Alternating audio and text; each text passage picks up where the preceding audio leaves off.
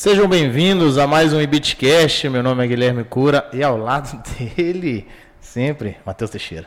E aí, meu host preferido, bom demais. Mais uma. É, tamo junto. Encerrando o mês com política. É, bom, né? mais um mês aí encerrando com política. Recebendo ele, o cara que poca as urnas. Poca urna, vereador mais votado de Valadares, Enes Cândido. E eu que agradeço aí o convite. Seja bem-vindo. É, a vocês dois e a toda a turma aqui do Operacional, a todos envolvidos aí nesse projeto que tem dado certo.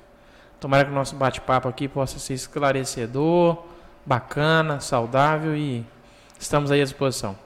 Prazer imenso recebê-lo aqui. Valeu demais, Enes. Prazer é meu. E antes da gente começar o nosso papo, tem que pagar nós, né? Exatamente, vou dar um recado rápido aqui dos nossos patrocinadores. Primeiramente, a Sinergia Energia Solar. Se você é, está cansado das contas altas, aumento repentino na conta de luz, você pode fazer um orçamento com a Sinergia. Procura eles aí com o QR Code que está ao lado, passando na sua tela durante todo o episódio. Faça seu orçamento, o pessoal vai te atender com toda atenção, carinho, e é isso aí.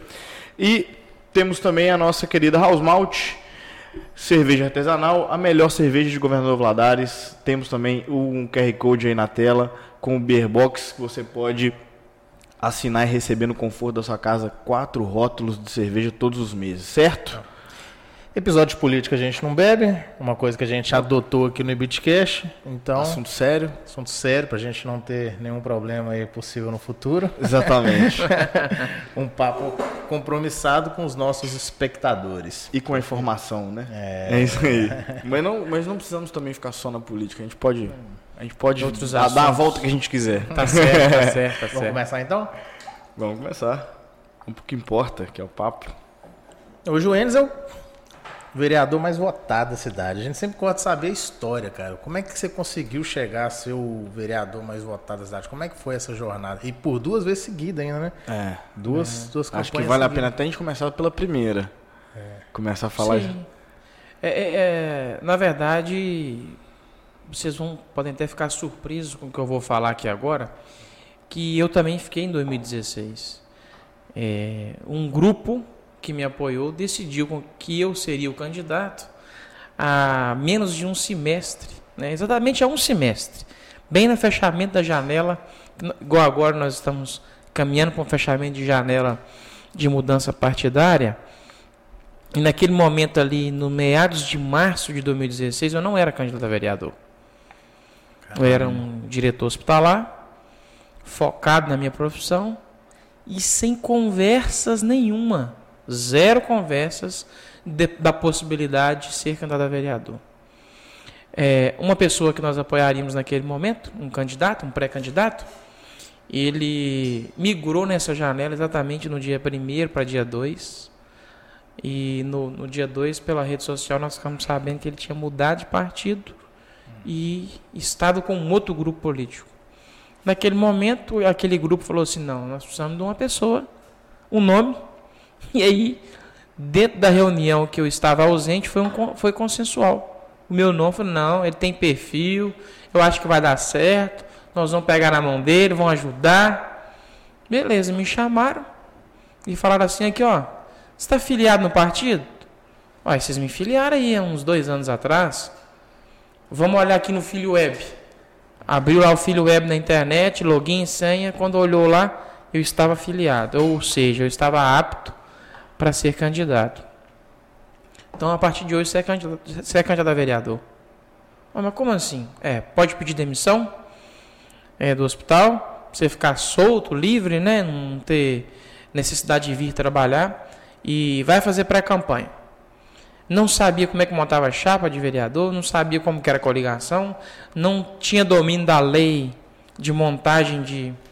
Qualquer coisa que eu achava que não sabia e acabei dentro do processo desse semestre, que foi o dia 2 de abril ao dia 2 de outubro de 2016, é ir pra rua fazer visita, tomar café Pedir voto. e pedir voto e apoio. Dessa Você forma sabia eu o fiz. mais difícil, sabe? É, é o mais É o difícil. mais difícil que é pedir voto. E aí, depois de uns quatro meses, é, assim, quase completando quatro meses, que estava chegando o período eleitoral, que de fato naquele momento ainda era a lei anterior, podia ter coligação. Em 2016 foi PSB, MDB e PSDB. Esses três partidos uniram 32 candidatos, 10 mulheres e 22 homens. Hoje eu falo com propriedade, mas na época eu não sabia nem como é que funcionava isso. E aí fui para a campanha. Quando abre a urna domingo à noite, não, aí, desculpa, aí faltando cinco dias, assim, na segunda ou terça-feira antes da eleição, no domingo, de votar, eu falei assim, eu acho que eu vou ganhar a eleição pelo grupo que estava naquela chapa, aí eu falei assim, eu acho que eu vou ter uns 1.200 a 1.500 votos. Aí a galera, eu acho também, acho que vai dar certo. Tava excelente naquele momento, uai. primeira tentativa já ganhei a eleição. E aí quando abre a urna deu 3.340. Voto pra caramba. O, o triplo do que, do que, plane, do que esperava. Não é, não é planejado. O planejado é ganhar. É. Ou com 700, com 600, independente da quantidade de voto. Agora, ter o, tip, o triplo. Ser o mais votado na primeira ainda eleição. ser o mais votado na primeira, sem ter uma caminhada política, um posicionamento de político, foi surpresa para mim, para minha família. E aí os mais otimistas do grupo falam: não, nós já sabíamos, não sabia nada. Tanto que não sabia que ninguém tinha essa segurança que seria o mais votado.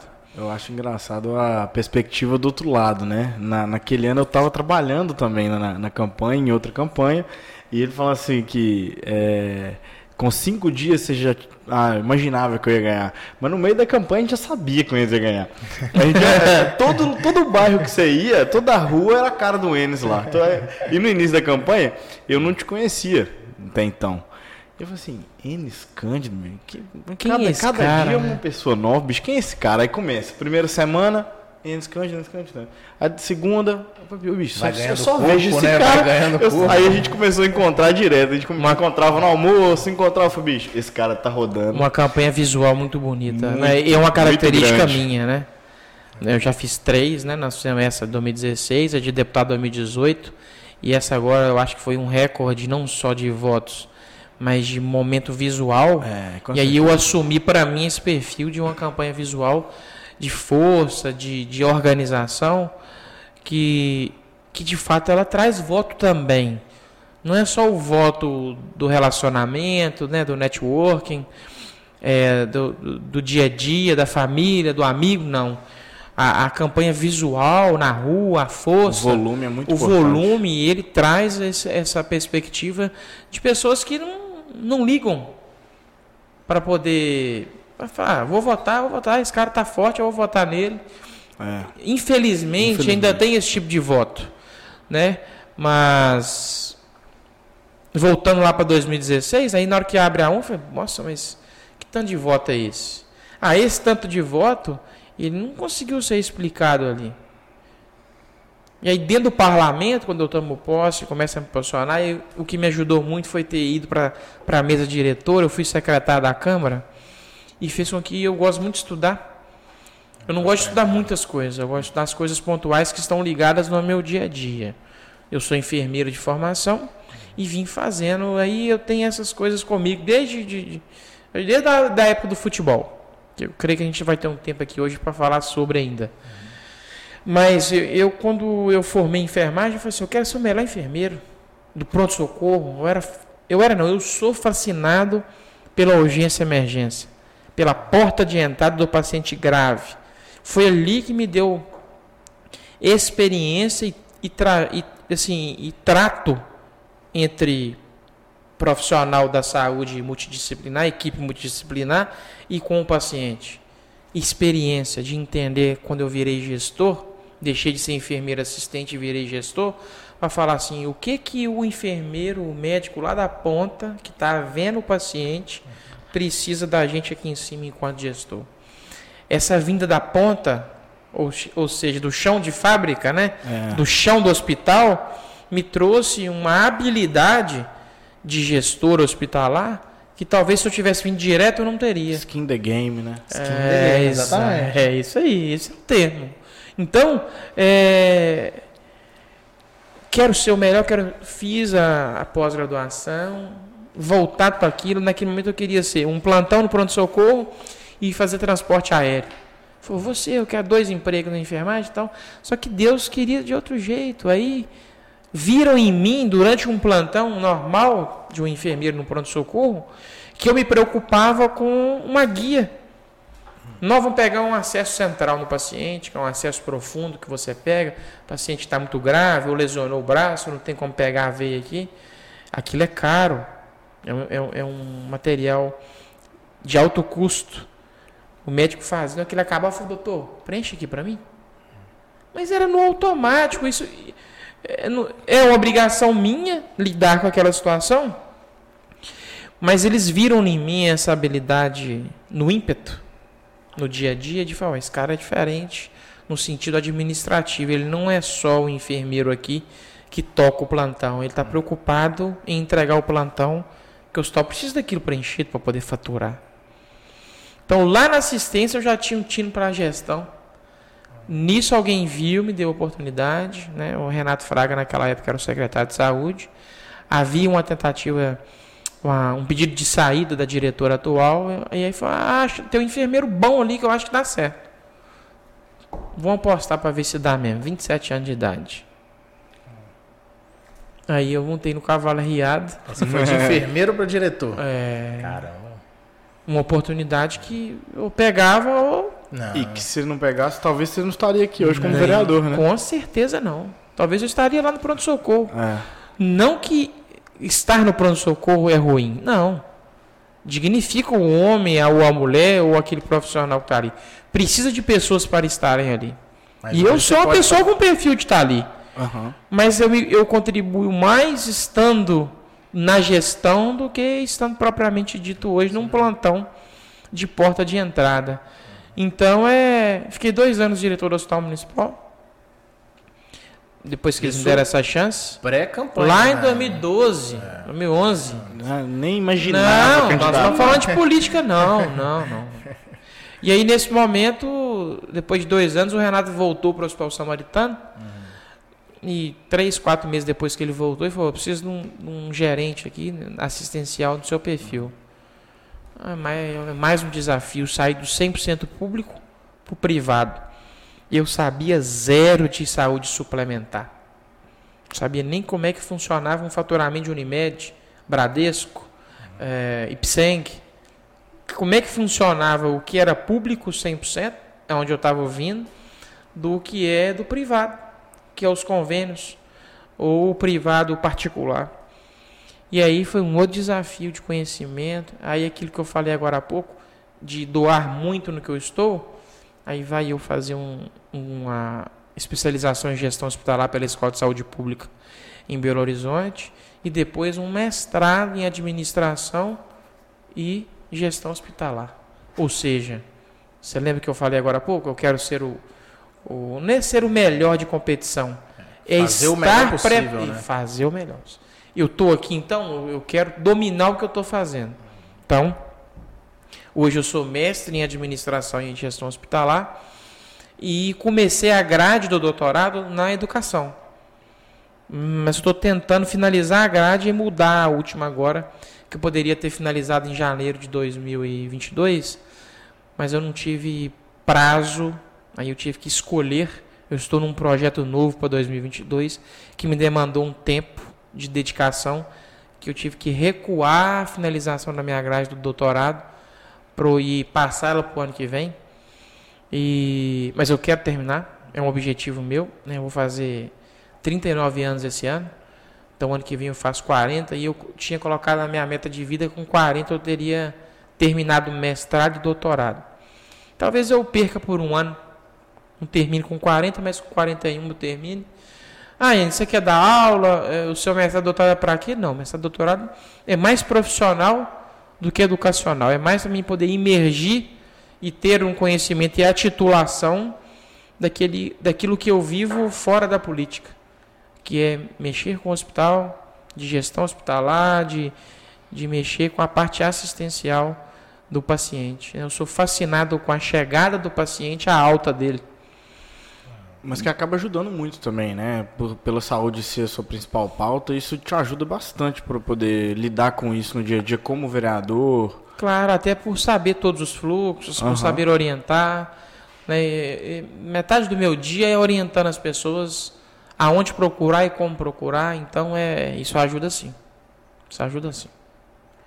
E é legal ver essa questão de que saiu da base, né? Todo essa, esse aprendizado e você tem todo esse profissionalismo já preparado. Você já não está na política por carreira, você está na política porque você quer fazer mais. Isso. E isso é bacana, Isso é porque muito se legal. lá na frente, por algum motivo, você, você não está ali querendo se eternizar na política, igual a gente vê alguns políticos aí no país. Você não está ali para se eternizar.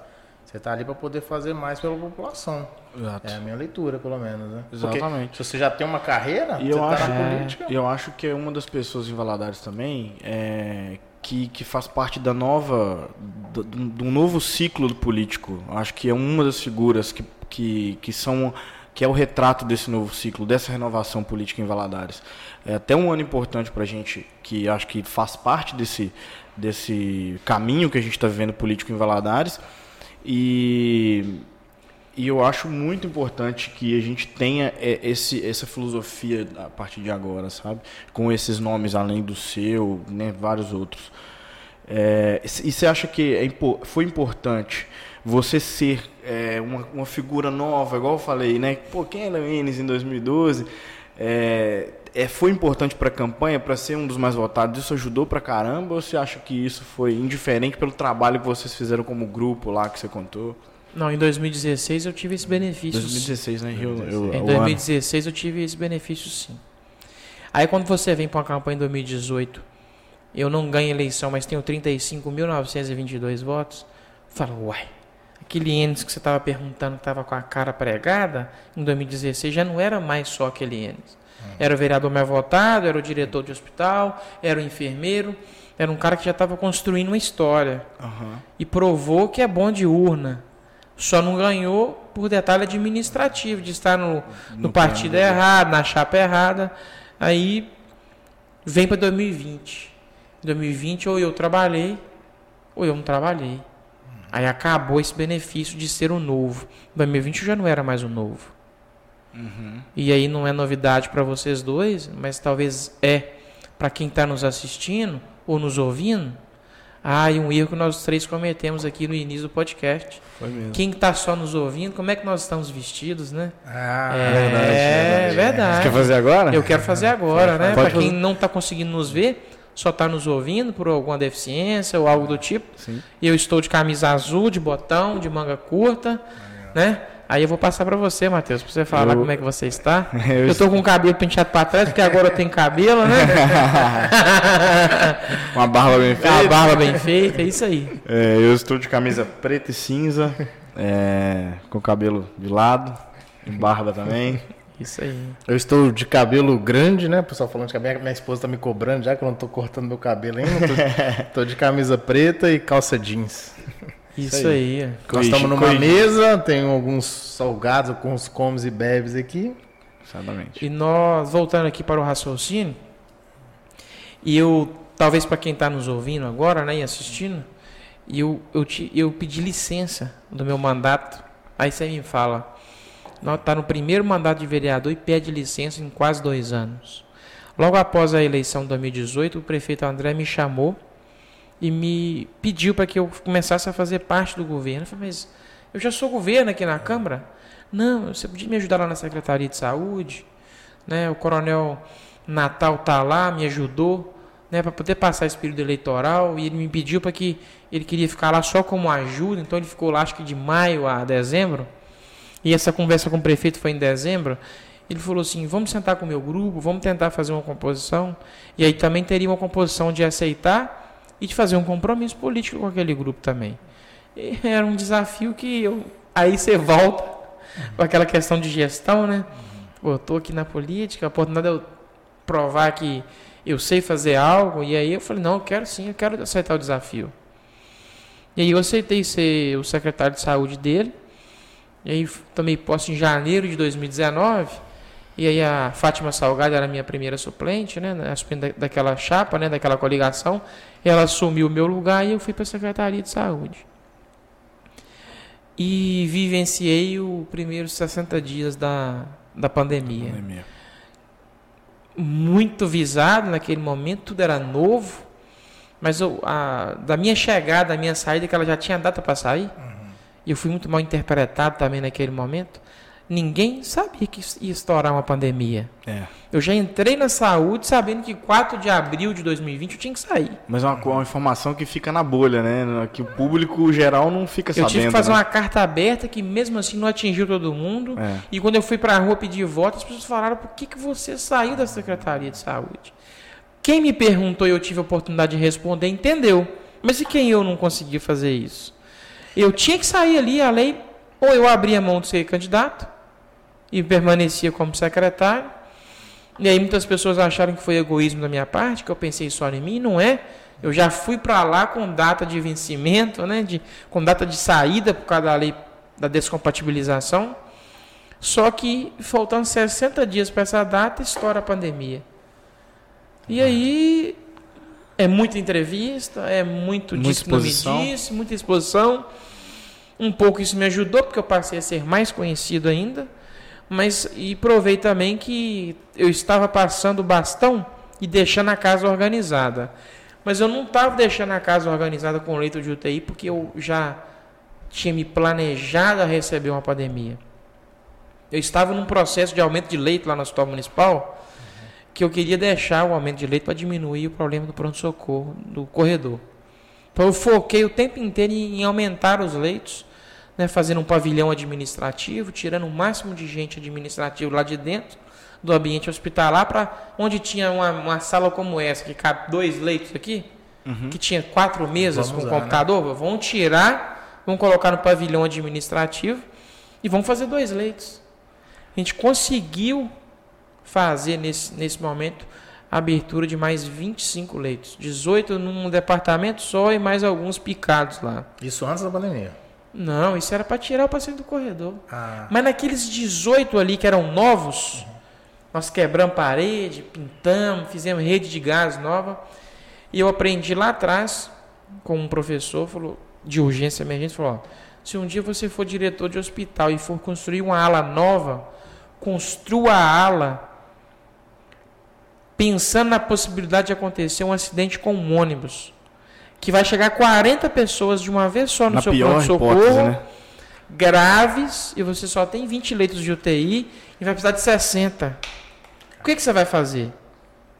Então, lá na enfermaria comum que você está construindo nova, coloca a rede de gás na parede lá com dois pontos de vácuo, ó, de oxigênio, dois pontos de ar comprimido e um de vácuo. Ou seja, na urgência, num cenário de guerra, aquele leito ali vira um leito de UTI. dois, né? Já tá ali. Não, vira um leito de UTI. Ah, entendi, entendi. É, você bota na parede lá o que a UTI pede, que é Aham. o ventilador mecânico, aquilo tudo. Deu a catástrofe, você monta ali com urgência Entendi. um leito que vai manter o paciente vivo até você conseguir um leito correto, que é UTI mesmo. Dessa forma eu fiz os 18. E tinha um recurso já para comprar ventilador mecânico, pensando na construção da UTI. E eu falei assim: deixa licitado aí, compra, para na hora que precisar de pedir. Uma enfermeira, para você ver como é que Deus faz as coisas. Uma enfermeira fez o pedido de entrega, não era para entregar, não. Lá antes do Natal. Que tanto de papel a menina foi, coitada. Escreveu assim: autorizado. Ela tinha essa autonomia. Pediu, aí o diretor foi assinou junto com ela, pedindo os 25 ventilador mecânico. Para que ventilador mecânico? Para ficar guardado no almoxarifado? Não tinha um leito pronto ainda? Uhum. Um- le- ia construir a UTI ainda. Nós estamos falando em, vamos colocar aí 15, 20 de dezembro. Pediu, mandou para a empresa, está rodando o pedido lá na empresa. Nem sei qual é o nome da empresa. Ninguém nem falava de ventilador. Ninguém nem falava. Quando deu início de março, o que que chega um caminhão baú lá? 25 ventilador mecânico, mas foi um PT. A menina ficou com medo de ser demitida, porque eu falei, eu não autorizei. Não era para pedir agora, porque vai ficar guardado, pois perde a garantia. Ah, o que, que vai arrumar agora? Eu falei, ó, não tem jeito mais. tá? A empresa está toda certa. Ela está com a ordem de, de fornecimento, tudo assinado por vocês. Manda entregar no almoxarifado. Aí entregou lá no distrito industrial, guardaram 25 ventilador mecânico. Não deu 15 dias, estourou a pandemia. E aquela super. Os preços foram assim de, de 35, 45 mil para 90 mil, 100 mil. foi alvo aí até de compras superfaturadas. Nós tínhamos comprado sem querer os 25 com preço bem abaixo do mercado, que não era para pandemia, isso tem que ser dito, isso não foi comprado para aquele ato ali, mas Deus providenciou que a gente tivesse feito aqueles 18 leitos e permitido por um erro um acerto para que as pessoas fossem abençoadas. Por isso que Valadares, em momento nenhum, passou por dificuldade. É um bastidor uhum. que talvez precise de um canal igual aqui. Uhum. Né? Muito legal. Poder falar, no né? Podcast, que nós vamos passar para as pessoas esse relato que por que, que sai de zero a tanto leito com a rapidez tão grande? Mas era a ação de Deus, usando pessoas de diferentes formas para que porque os pacientes graves começaram rapidamente a aparecer. Né? Lógico que depois a, a secretaria pediu que o Samaritano abrisse mais leitos, aí no final ficou 58, né, 30 aqui no, no municipal, mais 28 lá em cima. E Valadares pode se dar ao luxo de falar que teve 100% de ocupação? Teve. Mas não morreu ninguém aqui por falta. Morreu muita gente? Morreu. Morreu porque o, o vírus foi grave. Mas por falta de leito? Em momento nenhum.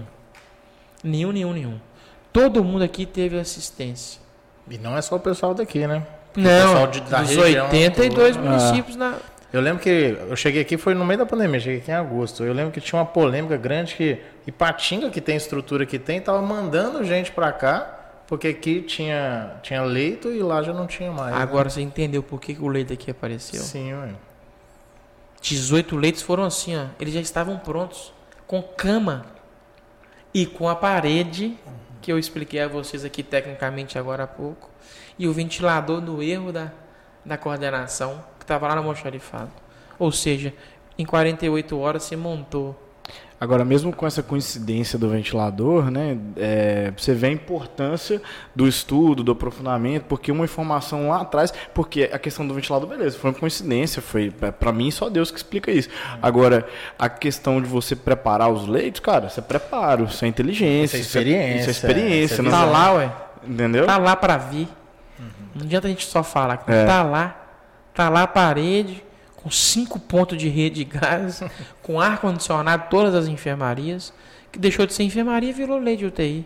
É legal que o tubo tá passando, né, cara? O tubo já tá passando é, pra dentro, já, já tá quebrando a parede, já tá. É. Já põe um ponto aí, irmão. Já mas é mesmo, é, é, parece ser simples, mas se você não se passar despercebido. Fica fechado. Você não, se, às vezes é um secretário que não, não tem experiência, ele não vai fazer. Ah, Exatamente. Vai chegar o. É, é o desastre A tá sala preparado. de aula valeu aí, tá vendo? Pois é. é. Vim da base, né? É. Da experiência. Isso.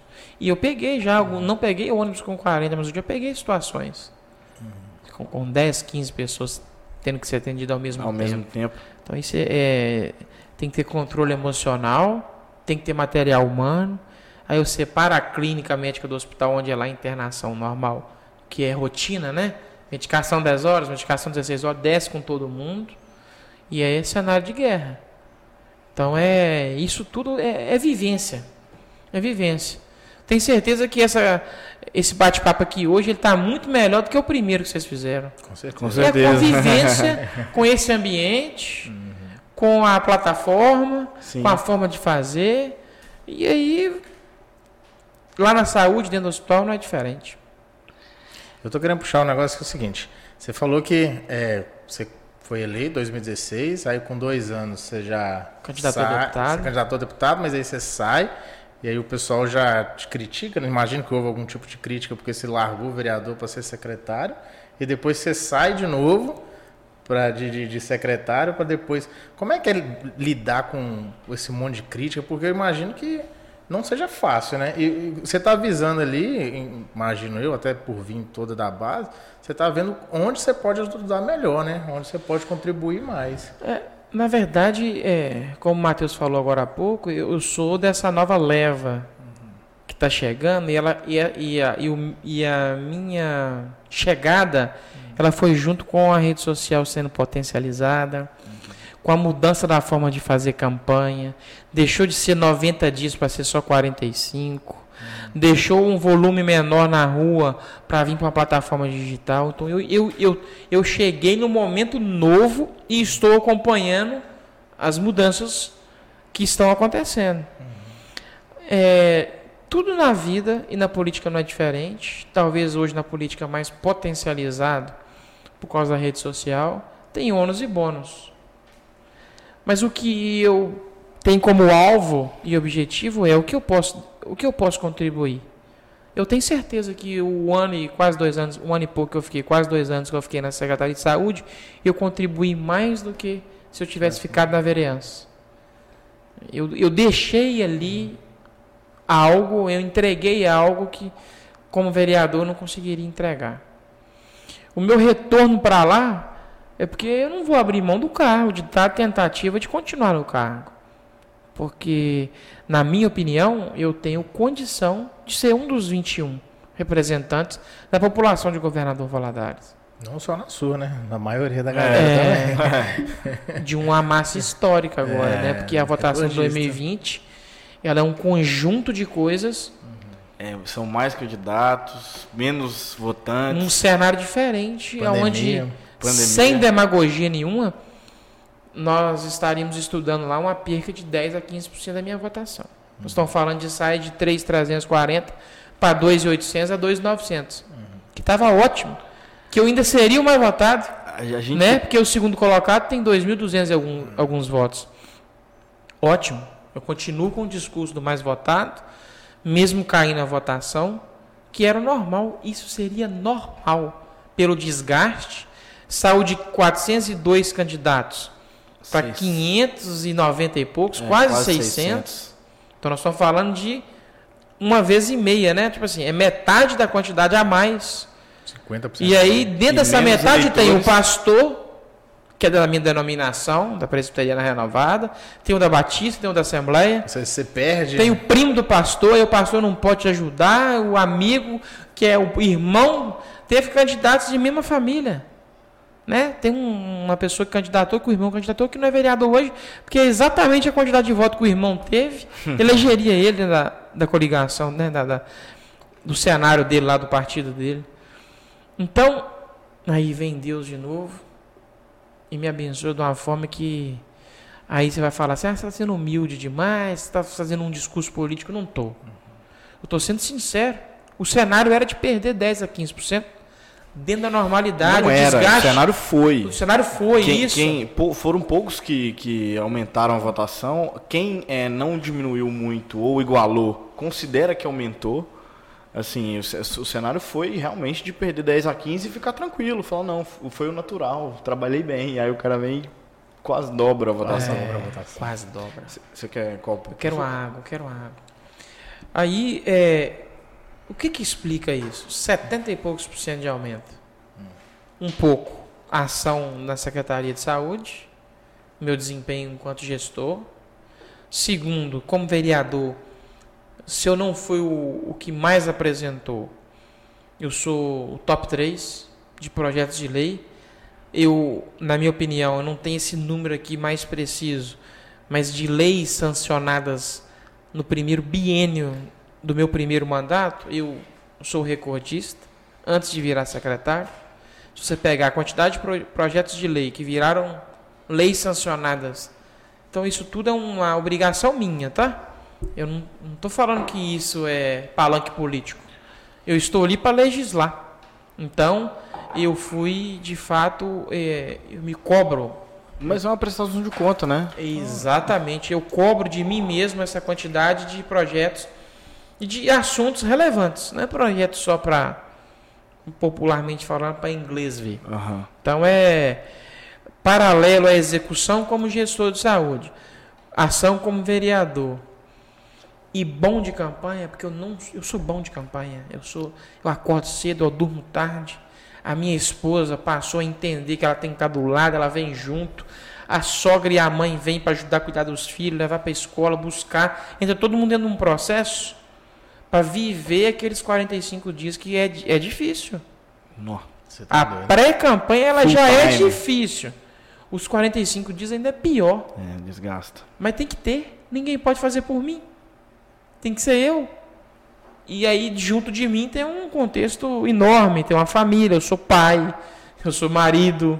eu sou profissional, então eu tenho outras coisas além disso, mas são 45 dias que precisa de dedicação 100%. E esse ano 2022, você estava falando uma coisa muito interessante que é sobre é, ter ido para a secretaria, depois voltado para a vereança e a, né, a importância disso, é, de estar tá posicionado num lugar que você sabe que você vai poder é, entregar um, um, bom trabalho, de querer sempre é, representar aquela, aquela parcela, na verdade representar todos, né? Mas principalmente aquela parcela que, que votou em você. E a gente tem um cenário hoje em Valadares, principalmente esse ano, 2022, que é muito importante para a gente, porque a gente é, sai de um momento, é, a gente está num momento com pouca representatividade, é, e como que você enxerga que vai ser esse ano, não só da sua é, experiência em si, mas como um cenário geral, um parâmetro geral da campanha de 2022 para Valadares, que precisa muito de ter pessoas boas é, em todas as esferas né, de representatividade. É, boa, não vou nem falar que é uma pergunta, uma boa colocação. é, é um ano eleitoral, né? Nós vamos votar aí deputado federal, estadual, uma vaga para Senado, governo do Estado e, e presidente. Valadares tem três representantes na Câmara Federal.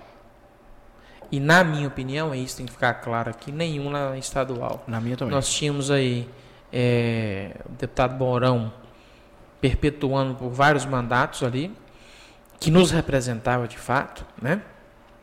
Já tivemos a ex-prefeita Elisa eleita também. Então, no estado, né, nós temos aí dois deputados que que talvez falam que é daqui, mas não são daqui, nascidos e criados aqui, vivem aqui, não são representantes como eu sou um vereador daqui, sou político de governador Valadares, é diferente. Uhum. E aí o que precisa Valadares entender é a força das coisas que são resolvidas dentro de Brasília com esses três representantes. Devido às proporções né, de coligações, de bandeiras partidárias. Eu dou aqui o destaque ao deputado Ercílio Coelho Diniz, que tem feito um papel assim equilibrado, com potencial. Sem a presença dele ali hoje na Câmara, Valadares teria aí 70% de problemas que ele, dentro do mandato, conseguiu desgarrar, porque lá em Brasília é uma cidade política, 100% política. A técnica você faz aqui na ponta. O secretário de saúde aqui faz o processo técnico, ele submetido ao Estado, aprova na CIB, da CIB vai para o Ministério da Saúde. Ele fica parado lá. Enquanto não tem uma ação política, a coisa não anda. Isso é Brasília. E nós temos a tranquilidade de ter um deputado da base do governo André, que é o Exílio, que faz isso. E aí, a gente já não pode falar a mesma coisa da Assembleia Legislativa. Nesse último mandato, ok? Uhum. Nós já tivemos isso aí. E será que nós estamos caminhando para 2022 de novo? para cometermos o mesmo erro, a união de um município que tem aí 140 mil votos apurados, talvez esse ano, vão é. ter votos válidos aqui, consegue fazer dois deputados estaduais com bastante tranquilidade, tranquilidade. desde que pulverize em dois, né, drenem aí a energia, o apoio em dois nomes, é, que a população tem que entender também quem são esses dois nomes. Isso tem que ser através talvez de pesquisa, ou de interpretação, de posicionamento de serviço executado, entregue aqui dentro do município. E nós chegamos nesse momento. E a população não pode ficar é, afastada desse tipo de posição. Porque quem sofre é o município como um todo, é o prefeito André que está aqui agora, é. na ponta como gestor e precisando de alguém pegar na mão dele. E aí ele precisa de achar outras pessoas para ajudarem, que são da região, que até ajudam é diferente. Você imagina é. um deputado valadarense que vai, o André liga ou qualquer outro prefeito e fala, ô deputado, eu estou precisando de uma agenda com o secretário de Estado da Saúde. Para essa semana, ah, o deputado vai sentar lá. Eu falo, ô secretário, e aí? Meu prefeito está precisando de fincar, ué. Não, deputado, pode vir amanhã. Olha e, a diferença. Então, a representatividade dentro do nível central, ela é importantíssima. E a população tem que entender esse é um ano de permanecer a Câmara Federal com a força que nós já temos, mas entender que a Assembleia Legislativa precisa de gente daqui. Exato. Para E- brigar, né? Não é brigar de briga, é brigar de reivindicar. Vestir a camisa, De né? vestir a camisa do nosso município e da região leste. E é importante tá, a gente, acho que até usar esse veículo, porque essa distância que o eleitor tem, é não só da, da- de entender ali o processo eleitoral, mas também de entender depois as burocracias, é importante a gente, a gente tentar informar que o cara que reclama do buraco que não tampa na rua, que ele faz o caminho de casa para o trabalho, o leito que abre no hospital, isso tudo isso está interligado com exatamente eh, esse exemplo que você deu do cara que falou "Vamos- vou levar o prefeito lá em Belo Horizonte ou vou levar o prefeito em Brasília para trazer recursos para Valadares. Então, às vezes o, o eleitor ele, ele eh, por estar distante desse processo, a gente entende também, infelizmente, a política, né, eh, aqui não é muito, não é muito Vai distanciando as é, pessoas dis- é dela. né? distante, não é muito bem vista, mas é, as pessoas precisam muito entender esse, esse processo, né? Porque ah, é um, é um, não é nem um mal É necessário, uma é engrenagem. É né? uma engrenagem. Exatamente. É, o técnico político. Não tem como fugir disso. Enquanto for República Federativa, vai ser assim. Então, isso é o país que nós estamos inseridos. Se nós queremos algo diferente, nós temos que mudar de país. Então, enquanto eu estou inserido dentro desse processo do Brasil, da forma que ele é, nós precisamos de gente técnica na ponta, fazendo com que o projeto saia do papel, né? fique o papel certinho aprovado, e o político para pegar o papel, colocar debaixo do braço e ir lá reivindicar o melhor para aquela região, para aquele município, que é o que nós falamos aqui. Não tem jeito de fugir disso. E a política não é só voto e a ação política dentro dos parlamentos ou dentro do executivo. A política é um relacionamento, hein? É. Vira e mexe, até a- o privado. Ou o privado consegue viver sem o público? Não, né? Eu vou abrir uma clínica médica. Eu preciso de quê? De uma vara sanitária. Quem emite o vara sanitário? O público. Então, é, a nossa vida, eu saio de casa. E dentro de casa, né? É, A na- política de quem tá manda, mais né? presente do quem que manda, sou eu e minha a mulher. É. é isso aí, velho. Na igreja, onde você, em qualquer comunidade, né, com duas, três pessoas, vai haver. A, a política é um relacionamento aonde nós estamos inseridos a qualquer tempo e a qualquer lugar. E essa questão de pulverizar voto, o prefeito teve aqui, né? Ele até falou que em 2018, 2016, não, 2018, 18. a gente teve 500 candidatos a deputados estaduais que tiveram voto aqui em Valadares. Como é que você elege um com tanta gente tendo É. voto? Então, quem está assistindo a gente, avalie os candidatos são daqui, que já tem um histórico, um trabalho pela cidade, um trabalho pela região. Avalie os seus candidatos, conheça o Enes, conheça os demais candidatos e com quem Exato. você se identificar, busque votar em quem está aqui. Porque ter 500 votos espalhados aí para 500 candidatos, a gente não vai eleger ninguém daqui. Então, E vai chegar o momento certo, né? Nós vamos começar aí uma, uma, um pré-período eleitoral. Esse período pré-eleitoral começa agora dia 2 de abril. Né? Ele aí passa-se a contar 180 dias do dia da eleição, né? do dia da votação. E aí você já pode estar como verbalizar isso, né? Como período pré-eleitoral. E aí vai nascer aí agora no início do mês os pré-candidatos a deputados, a presidentes. Então, você já consegue visualizar isso em rede social, em, em, como diz o outro, em rodas de conversa, mas tudo pré-oficial ainda, né? Então, as pessoas estão se organizando para qual sigla partidária vão né, colocar o seu nome à disposição. Então, é agora já no início de abril, a população tem que começar já a ficar atenta. O que, que vai acontecer lá em agosto? Para quando chegar em agosto, que os nomes já estiverem na rua aí, podendo aí estar dentro do, da legalidade de pedir o voto, ela já está com a, com a opinião formada, né? E hoje a opinião está na palma da mão. É. Não precisa sair de casa para você conhecer o seu candidato, o currículo dele. E nós estamos num, país, num país democrático. Eu brigo, brigo não, né? Eu reivindico muito, eu, eu- defendo muito o perfil do técnico político. Eu não, isso é a minha opinião. Na- Nada contra aquele que não se graduou, pós-graduou, nada disso. É, Nós estamos numa democracia. Vão, vão ter esse tipo de pessoas eleitas sempre. Eu acho que tem que ter também.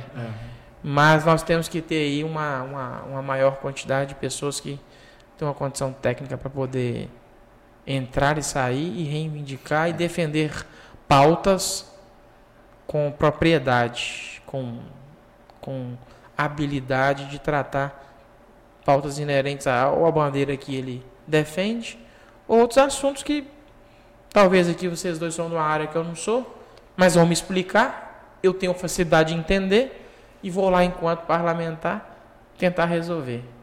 Na minha área não, na minha área eu estou preparado. Mas eu não, não vou limi tudo, né? limitar só na minha área.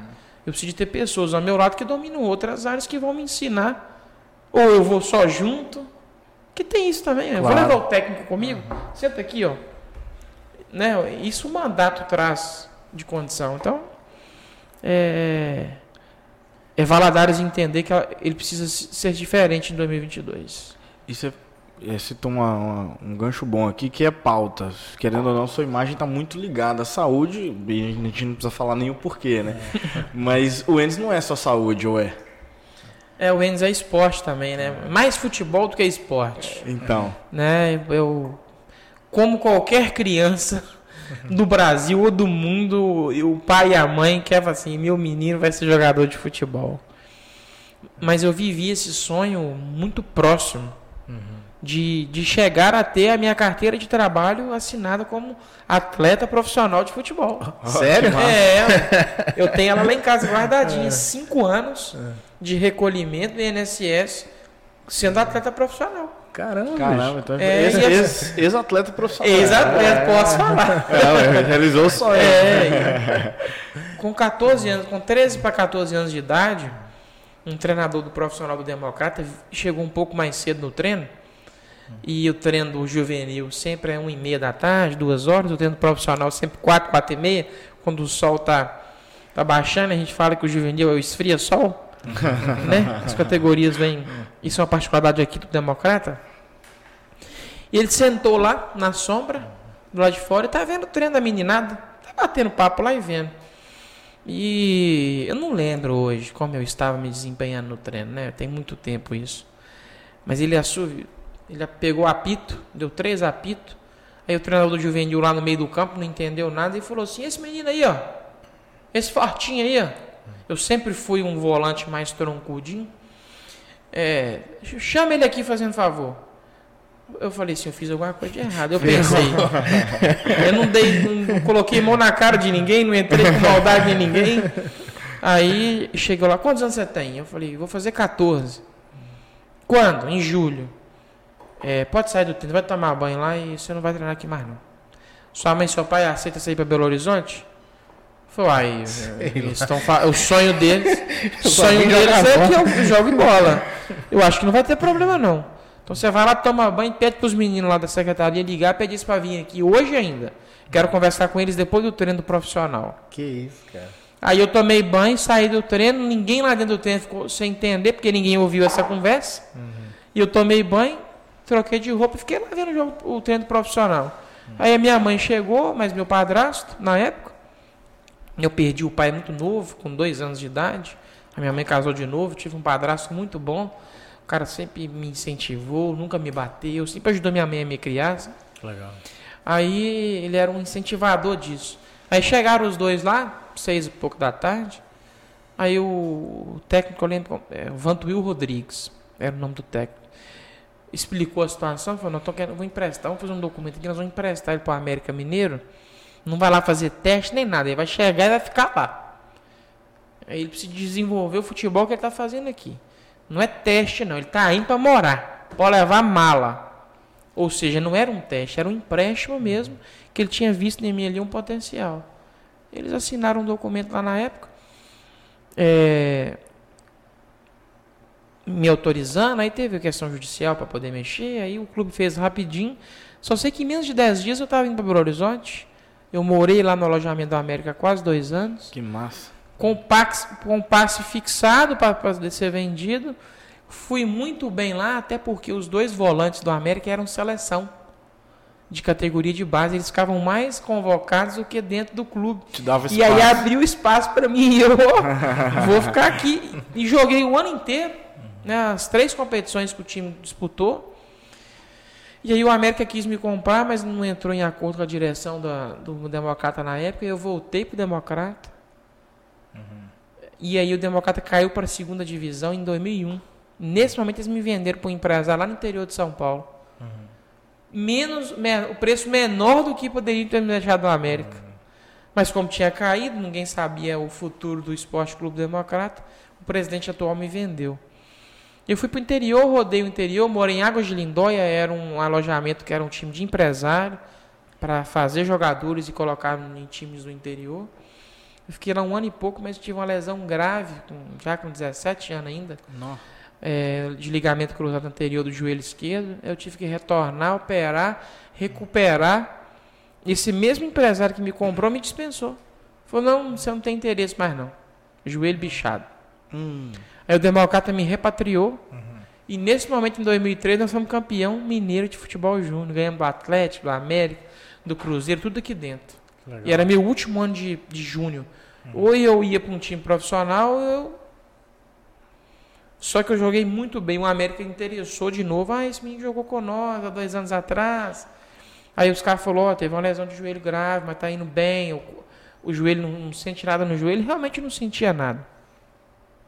O América, nós não vamos querer ele. De novo. Outra perspectiva de ir para um time da capital.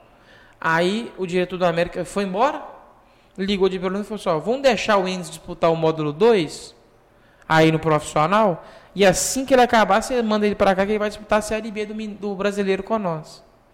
Tudo certinho, falei, graças a Deus, eu tenho outra oportunidade. Aí vou bater uma pelada de fim de ano, no final de 2003, logo depois que nós fomos campeão.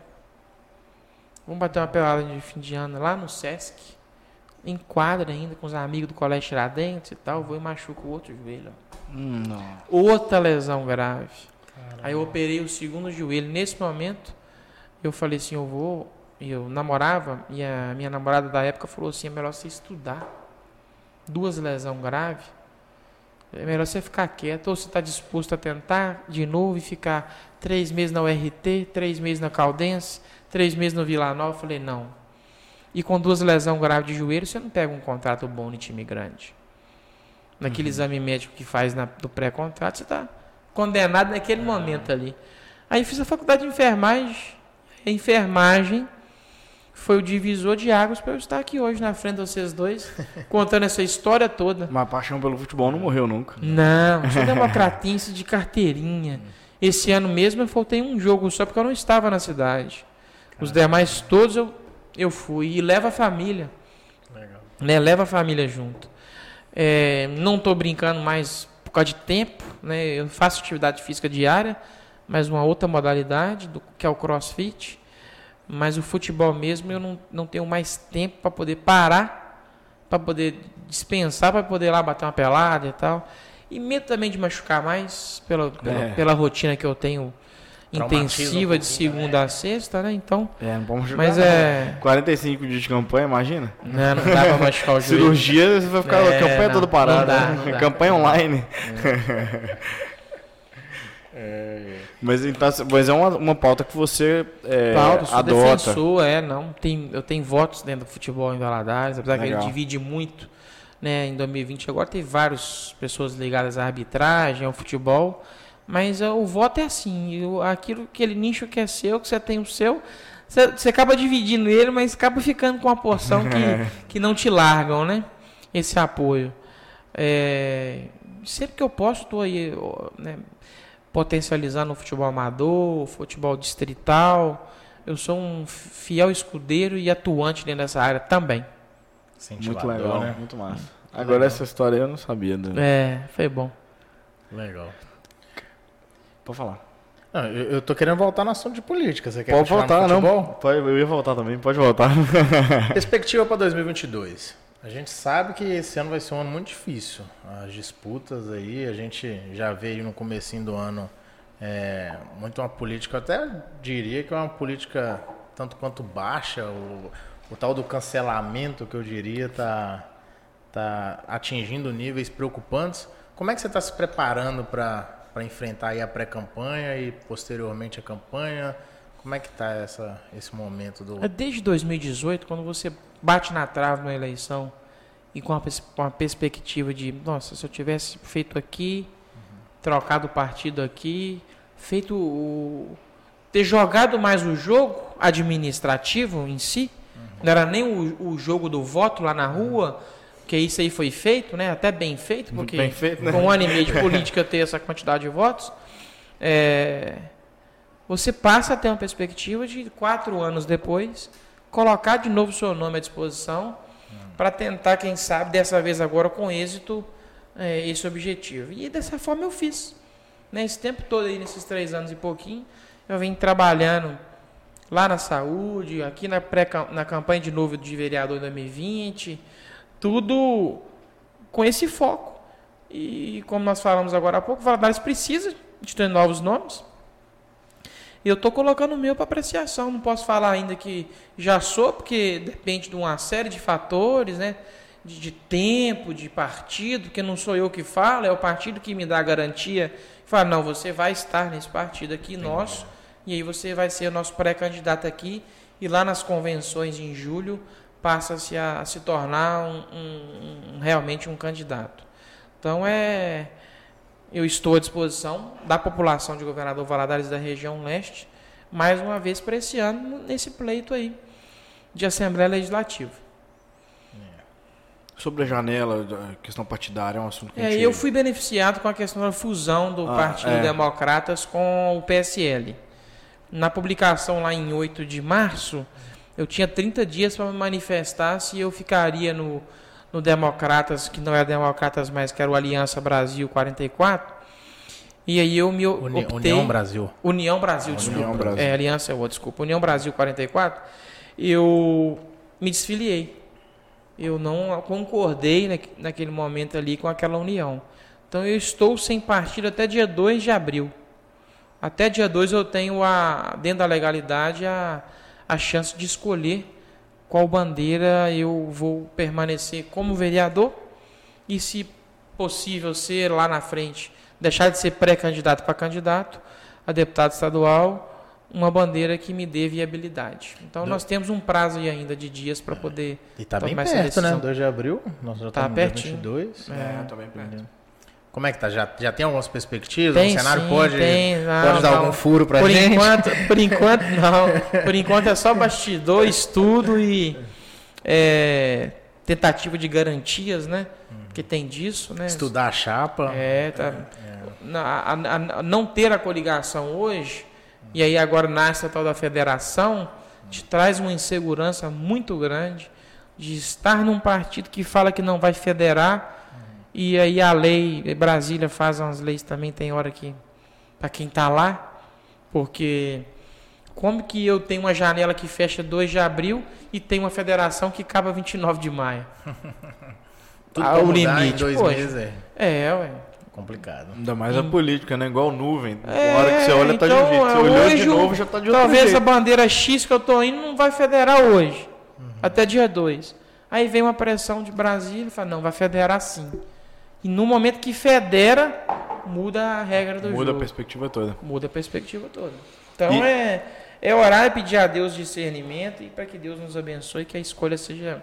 E você estava falando, é, é, tem muita regra mudando, né, nesse, nesse período que a gente está. E, e a, o problema é que toda campanha você é marinheiro de primeira viagem, porque você está testando uma é, regra nova. Isso aí. tipo assim, é complicado Em 2020 demais. fizeram isso com a gente. Eu achei que eles permanece, iam permanecer, permanecer. a lei para 2022, aí vem essas novidades aí, mais como pegadinha do que qualquer outra coisa. Você chegou a pegar a campanha de 90 dias? Não, cheguei não, né? não, não, já era... Que é 2012 ou 16? 12? Antes, é 12, 12 ainda foi. 12 já foi 45. É, eu, eu sou, fico na 12, 2000... 12 foi 90, 16 que foi 45. Ah tá. 12 ainda foi 90? É isso então. É, não, eu já, eu já, eu sou. Vocês estão falando Talvez porque eu estou indo para a né? quarta é. campanha, né? Esse ano. Dá um Parece que eu já na sou cabeça. há 16 anos político, mas não é. eu só sou, tô no quinto ano da política, né? Então é, é essa essa idas para várias campanhas uma atrás da outra, intercaladas em dois em dois anos, dá essa sensação de fora, mas é.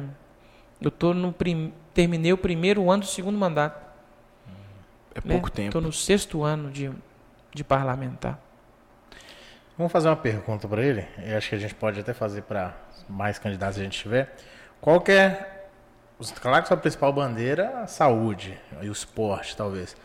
Mas vamos tentar fazer a seguinte pergunta: O que, que você pretende, caso eleito, é, de fazer de concreto quando estiver na Assembleia? O que, que você acha assim? Não, isso aqui, se eu não terminar é, a minha, o meu mandato, eu vou ficar frustrado comigo mesmo. Claro que a gente sabe que tem um monte de outras coisas que pode acontecer, mas se eu não conseguir concluir isso ou fazer isso caminhar durante o meu mandato, não vou ter sido completo. Não vou te falar em terminar e funcionar, mas estar respirando e vivendo a todo tempo a resolução, não vou nem falar conclusão, a resolução do problema grave que nós temos daquela obra parada do Hospital Regional.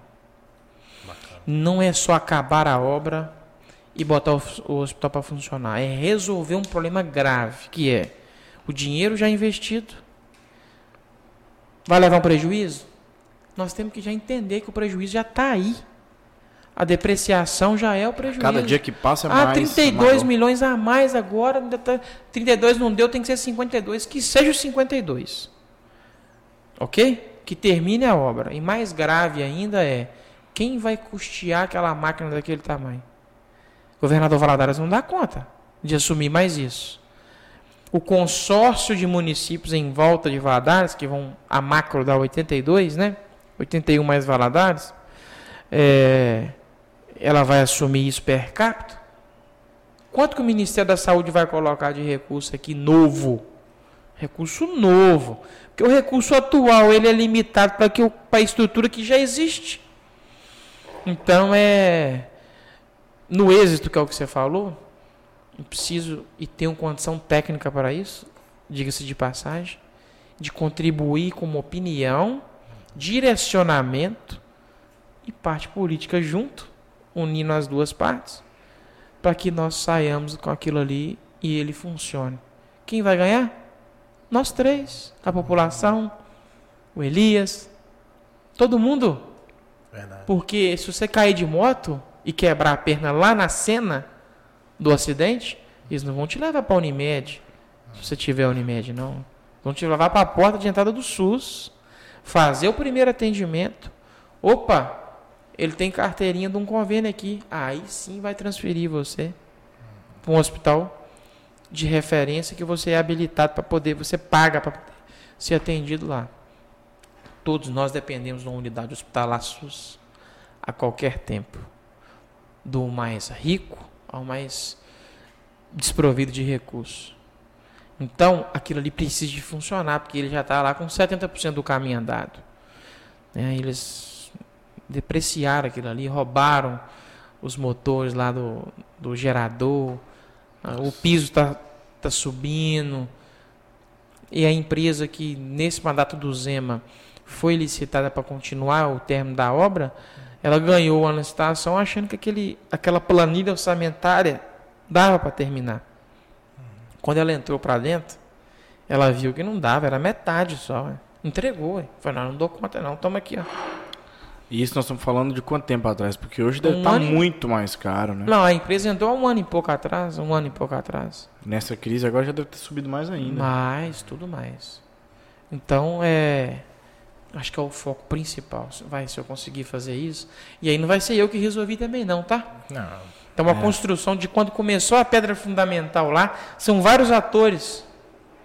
Muita o ator gente que vai ajudando. entrar nesse. É, o ator que vai entrar nesse processo agora, no caso que, se porventura eu for o escolhido, eu vou fazer o quê? Dar continuidade ao que esses atores políticos fizeram para chegar naquele ponto que está ali. Com lapsos de pessoas que não levaram aquilo ali a sério, né? como foi o governo antes do, do, do Zema, né? não, não quis terminar Abandonou. abandonou.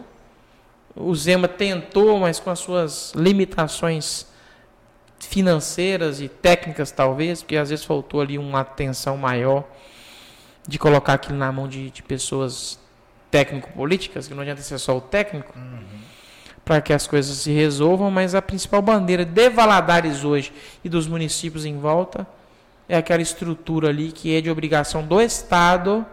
Isso tem que ficar claro, o município não tem nada a ver com aquilo ali, é do Estado, de finalizar a obra e colocar para funcionar.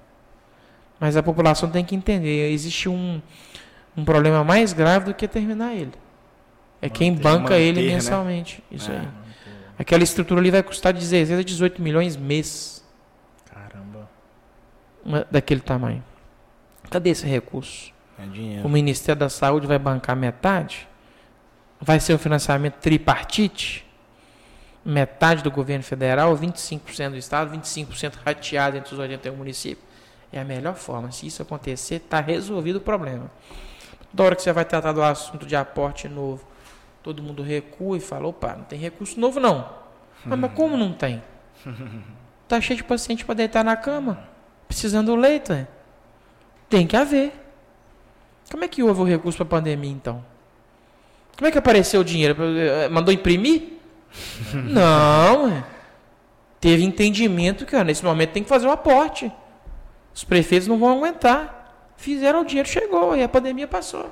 A conta foi paga. Vai ter que ser assim ali também.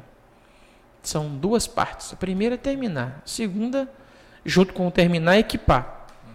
Ah, vamos inaugurar. Eu quero que vocês lembrem bem desse podcast, desse, desse bate-papo aqui. No dia que abrir aquela porta, eu falo assim, e agora, daqui 30 dias, será que o dinheiro vai estar na conta, vai pagar a conta? Não adianta abrir e fechar depois, né? Não. Então tem que ter segurança, equilíbrio, para entender se aquilo ali vai dar conta de ficar aberto. Eu acho que te- tem um assunto que passou no momento ali do que você estava no flow ali, eu, eu não quis interromper, mas é uma, uma, uma coisa que eu acho que é interessante abordar até é, a título de informação para quem não te conhece. É, você falou de, de vários projetos, é, tem algum especial que você tem um carinho? Tem um- algum que você fala assim, não, esse vale a pena eu falar, que é isso que me habilita, que me dá crédito para eu é, pleitear uma vaga maior? Dos projetos na Câmara? Na Câmara, fala? isso, É. aqui em Valadares. De- Dentro, é, seria assim. é, ruim da minha parte eu no- nomencla- fazer um nome de um só. Uhum. Mas um, um que eu tenho um carinho especial que foi bem lá no início. Quando nós. Você vai lembrar muito disso agora. Quando o André tomou posse em 2017, veio uma crise de arbovirose. Não sei se você lembra disso. Lembro, Ele lembro. tinha acabado de tomar posse quando no finalzinho de janeiro estourou. Zika, chikungunya, Lembro. dengue, aquela confusão. E aí aquilo passou, 90 dias depois. Né, o, o- o gráfico fez isso, e aí quando ele começou a cair, todo mundo respirou e falou assim, poxa, mas de onde surgiu tanta larva e mosquito? E nesse momento, com os técnicos das zoonoses, ficou claro que a grande maioria era dos lotes abandonados. E a grande maioria dos lotes abandonados são pessoas que é um perfil de Valadares de investir e ir embora para fora do país. E deixa o lote lá. É isso. Nesse momento eu falei, poxa, o que, que eu posso fazer? Fiz um projeto de lei. Obriga na obrigatoriedade da limpeza dos lotes pelo proprietário. Com algumas sanções. A primeira é notificação, segunda é notificação, terceira é multa. E isso melhorou, resolveu, não resolveu 100% não, mas melhorou 60 a 70%. Então, e isso eu consigo ver eu andando na rua. Aham. Então eu acho que isso ficou mais marcado para mim, dentre outros que eu fiz, e, e ficou marcado. Isso é verdade que tem até uma cultura aqui, que eu- não sou daqui, né? Mas eu comecei a perceber, e você está trazendo esse ponto, que é, é até meio cultural da cidade um vizinho alertar o outro vizinho que o lote dele está precisando ser cuidado, né? É. Nas outras cidades que eu morei, eu não lembro de ter visto isso perto de mim. Mas talvez porque você não tem tanto investimento em imóveis e lotes como tem em Valadares. Valadares tem esse perfil de né, exportar as pessoas, né, esses imigrantes. Então é as pessoas vão para lá, compram aqui e ficam aí, vai, no dia que eu voltar, eu vejo o que eu faço. Só que cresce o mato. Outras pessoas com, né, com falta de educação jogam lixo e acumulam. Aí é a cultura também de criação individual de cada um. Mas mais visual e que me dá uma satisfação que eu consigo ver a, a olho nu é, é esse projeto de lei que, que se tornou lei. Bacana. Tem mais alguma coisa? Acho que estou na hora de caminhar pro final. Sim, vamos encerrar. O Enes também tem, tem um tempo mais limitado, porque quanto mais chega perto da campanha, É. mais, Mais corrido mais fica. corrido fica. Mas obrigado por ter desprendido o seu tempo também para estar aqui com a gente. Foi muito É, bom o papo. E eu que agradeço. A gente sabe o quanto que é difícil, né? É. Separar o tempo na agenda, então a gente fica muito grato por você ter aceitado o convite, estar aqui com a gente. E deixe suas palavras finais, fala pro, pra nossa galera aí, fala suas redes sociais e faça o nome agora. Eu queria agradecer esse momento que nós vivemos aqui, né? Nós passamos aqui nesse bate-papo. Muitas pessoas talvez nos conhecem pelo Instagram, pelo Facebook. E aí quando para, e hoje essa plataforma você tem em áudio, em vídeo, a pessoa está em trânsito numa viagem ou algo do tipo, fala assim, ah, vou saber se esse Enes aí que eu vejo lá na, no Instagram e no Facebook é o mesmo Enes que eu imagino. Porque uma coisa é você ver o dia a dia daquela pessoa na rede social, e aí você tem uma imaginação dela. E aí você vem para um bate-papo aqui, a pessoa começa a conhecer um pouco da história. Né? Então eu queria agradecer mais uma vez a vocês abrir isso aqui, né, esse, esse podcast, para que eu pudesse vir aqui falar um pouco de mim, né, da minha história, do meu, do meu traje, da, minha, da minha trajetória de vida mesmo.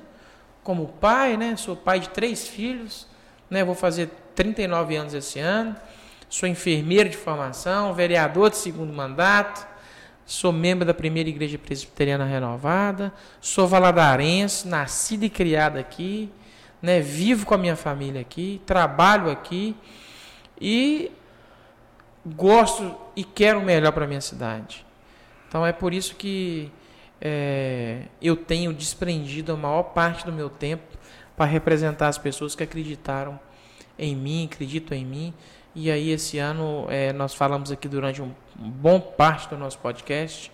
É, Valadares precisa de respirar, pensar e acertar esse ano para que nós possamos ter representantes valadarenses, não só lá na Câmara Federal, como nós temos três, mas quem sabe dois ou três também na Assembleia Legislativa. Que Deus abençoe vocês, nos projetos de vida de vocês, a família de vocês. E eu sou um cara, eu quero deixar isso aqui registrado. Eu falo isso com, com as pessoas que convivem mais comigo no dia a dia, mas eu sou muito abençoado. Muito abençoado mesmo. Então não posso reclamar de nada. Além de saúde, de lugar para morar, de carro para andar, de uma família linda, eu sou um cara que Deus sempre está cuidando e abençoando. Então eu queria deixar isso registrado aqui. E que toda sorte de bênção possa estar sobre a vida de vocês também. Para nós Amém. todos. Amém. Amém. É, antes de finalizar, vamos dar um presente para você aqui, da House Malt, nossa patrocinadora. Ah, uma obrigado. cervejinha para você degustar Aí, ó, aí no final de empreendedores semana. valadarenses. Exatamente. Galera jovem empreendendo que precisa, né? Exato. O, o público precisa de pegar na mão de empreendedores como esses jovens donos da House Malt aqui em Valadares e que nós possamos ter e que eles sim empreendam cada vez mais.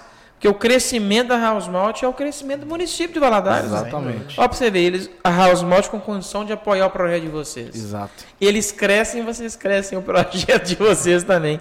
Eu queria deixar aqui o parabéns para os meninos lá de público, né? É bacana ver o sucesso. Olha para você ver a, a customização, feito, a né? organização, Exato. a, a- o profissionalismo deles. Não só no produto, mas como também na, na capa do produto, né? Exatamente. Abraço para eles lá. E se você quiser presentear o seu colega, o seu amigo, a sua companheira, vai lá na House Malt, tem a caixa modelo de dois, também tem o modelo de três, você pode Você personalizar, pode customizar da sua copo, forma. colocar a cerveja que você quiser. Tenho Exatamente. certeza que quem você for, for presentear vai ficar tão satisfeito quanto o Enes ficou. Exato. Você tá Um levando abraço. uma de tangerina e uma largue. A largue ela é mais levinha, mais tranquila. Tangerina E a mais de saborosa. tangerina mais saborizada, um negócio diferenciado. Galera, ficamos por aqui. Eu sempre solicitamos, a gente sempre esquece de falar no início, mas né, você que Nunca está aprender. você que está até aqui, por favor, se inscrevam, deixe seu like, acompanhe todo mundo na- nas redes sociais, segue o Enes lá também, para você acompanhar toda essa história dele aí na política e o que ele tem para oferecer agora para vocês e para a gente aqui da região. É, se inscreve lá no nosso Instagram também. E é isso, nós estamos aqui sempre todo sábado às 11 horas. e um abraço. Agradecemos a você que assistiu até agora e até a próxima. Valeu. Valeu.